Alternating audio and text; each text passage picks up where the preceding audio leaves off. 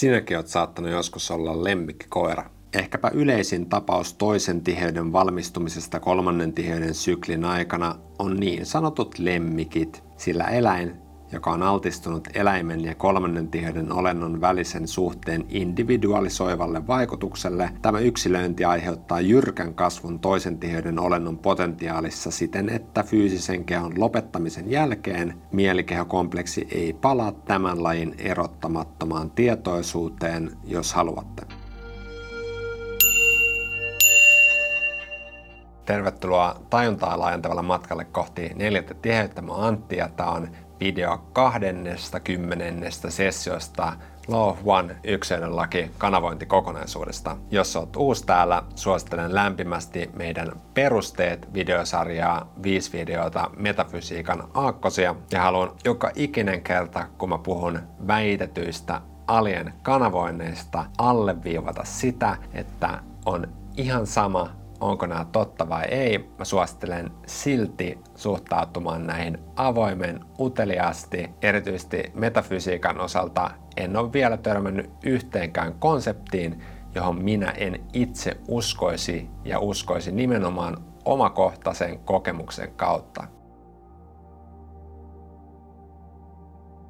Me on jo aiemmissa sessioissa opittu, että tämä meidän tämänhetkinen kolmannen tiheyden kehitystaso täällä maapallolla on jakautunut kolmeen noin 25 000 vuoden sykliin. Eli Raa väittää, että 75 000 vuotta sitten noin puolet sieluista, jotka täällä silloin aloittivat kolmannessa tiheydessä, olivat Marsista. Noin neljäsosa oli tietoisuuksia, jotka olivat kehittyneet toisesta tiheydestä kolmanteen täällä maapallolla ja toinen neljäsosa oli sitten muista lähteistä, muilta planeetoilta. Ra toteaa, että nämä eri lähteistä tulleet porukat aikanaan pysyivät omissa jengeissään melko erottamattomina, joka tietenkin oli sitten loistava pohja erilaisille sosiaalisen ryhmien välisille jännitteille ja sitten sotaisille toimenpiteille. No melko villinä väitteenä Raa väittää, että kolmannen tiheyden alussa 75 000 vuotta sitten keskimääräinen elinajan odote oli noin 900 vuotta vuotta ja että tämä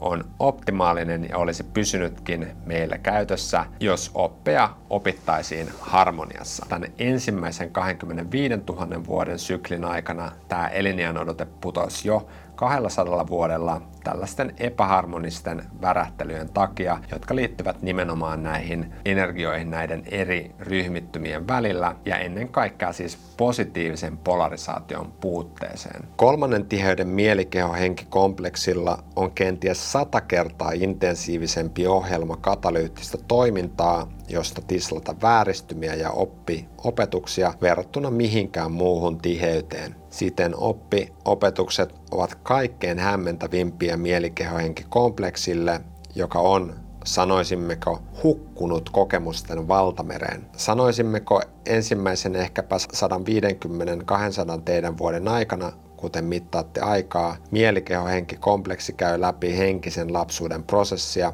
Mieli ja keho eivät ole tarpeeksi kurinalaisessa kokoonpanossa tarjoamaan selkeyttä henkisille virroille. Siten jäljellä oleva aika annetaan optimoimaan ymmärryksiä, jotka ovat kokemuksen itsensä tulosta. Eli toisin sanoen Raa toteaa, että tämä 900 vuotta tarvitaan siihen, että ensimmäiset 150 200 vuotta tasapainotellaan mieltä ja kehoa, kun täällä on niin intensiivinen kokemus. Ja sitten loppuaika käytetään siihen henkiseen kehitykseen, jotta voitaisiin sitten jossain vaiheessa olla sadonkorjattavassa kunnossa. No yleistykset on aina yleistyksiä, mutta Raa toteaa, että keskiverrosti yleensä tämän ensimmäisen 25 000 vuoden syklin jälkeen on pieni sato sadonkorjattavia olentoja ja toisen syklin jälkeen sitten etenevässä määrin suurempi sato ja sitten yleensä kolmannen 25 000 vuoden syklin jälkeen sitten valtaosa olennoista on sen koko pitkän 75 000 vuotta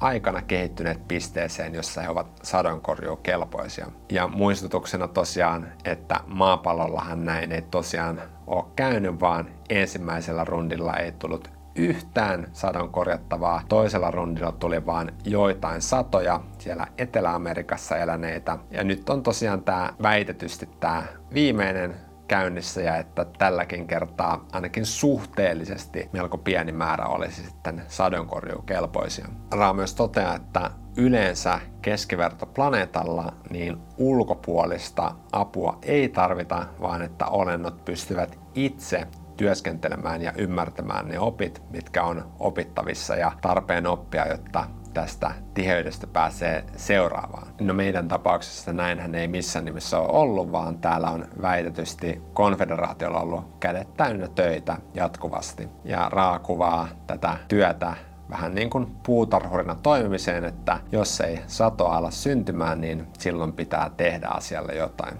Tasapuolisuuden nimissä totta kai on syytä mainita, että toki auttamista on tehnyt myös negatiivisen polun Orion ryhmä jo kuulemma ensimmäisen syklin aikana sekä telepaattisella yhteydellä että tällaisella vähän pyramideaa vastaavalla tempulla. Eli Ra väittää, että jotkut neljännen tiheyden Orion ryhmän jäsenet rakensivat pääsiäissaarilta löytyvät patsaat noin 60 000 vuotta sitten. Ja se tarina menee jotakuinkin niin, että tavoitteena oli aiheuttaa ihmetystä ja ihailua ihmisissä, jotka elivät pääasiassa luonnonarmoilla, ja kun ihminen, joka elää luonnonarmoilla, törmää tällaisiin valtaviin mestariteoksiin, niin tavoitteena oli aika saada sellainen reaktio, joka sitten saisi nämä yksilöt hamuamaan valtaa yli sen luonnollisen ympäristönsä ja tavoitteena sitten, että tämä vallan hamuaminen sitten kasvaisi siihen suuntaan, että kyseiset yksilöt hamuaisi valtaa sitten myös muihin ihmisiin. Ja vastaava rakennelma on kuulemma myös tämmöinen Etelä-Amerikassa löytyvät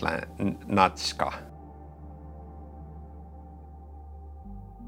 No ennen tätä raakontaktia Don Elkins oli jo tutustunut ja ihastunut tällaisen Dewey Larsonin fysiikan kirjoituksiin, jossa hän vielä silloin esitti silloin vielä melko vaihtoehtoiselta tuntuvia ajatuksia siitä, että kaikki on värähtelyä, kaikki on liikettä joka tietysti nykyään ei fysiikassa ole mikään hirveän vaihtoehtoinen teoria. Ja Ra tähän toteaa, että tämän Deweyn, Dewey Larsonin systeemi on heidän näkökulmastaan oikeanlainen, vaikkakin se ei sisällä ihan kaikkea, jota pitäisi tällaisessa kokonaisvaltaisessa fysiikan teoriassa olla mukana. Ja Ra toteakin, että ne, jotka Larssonin jalanjäljissä tutkivat kaikkeutta tämän värähtelyparadigman pohjalta, tulevat ymmärtämään, että mitä on painovoima ja mitä on nnnet ulottuvuudet, sillä nämä ymmärrykset tarvitaan universaalimman fysiikan teorian tueksi. Eli jos fysiikka kiinnostaa, suosittelen lämmöllä tutustumaan Dewey Larsonin teksteihin. Löytyy internetissä, voin laittaa vaikka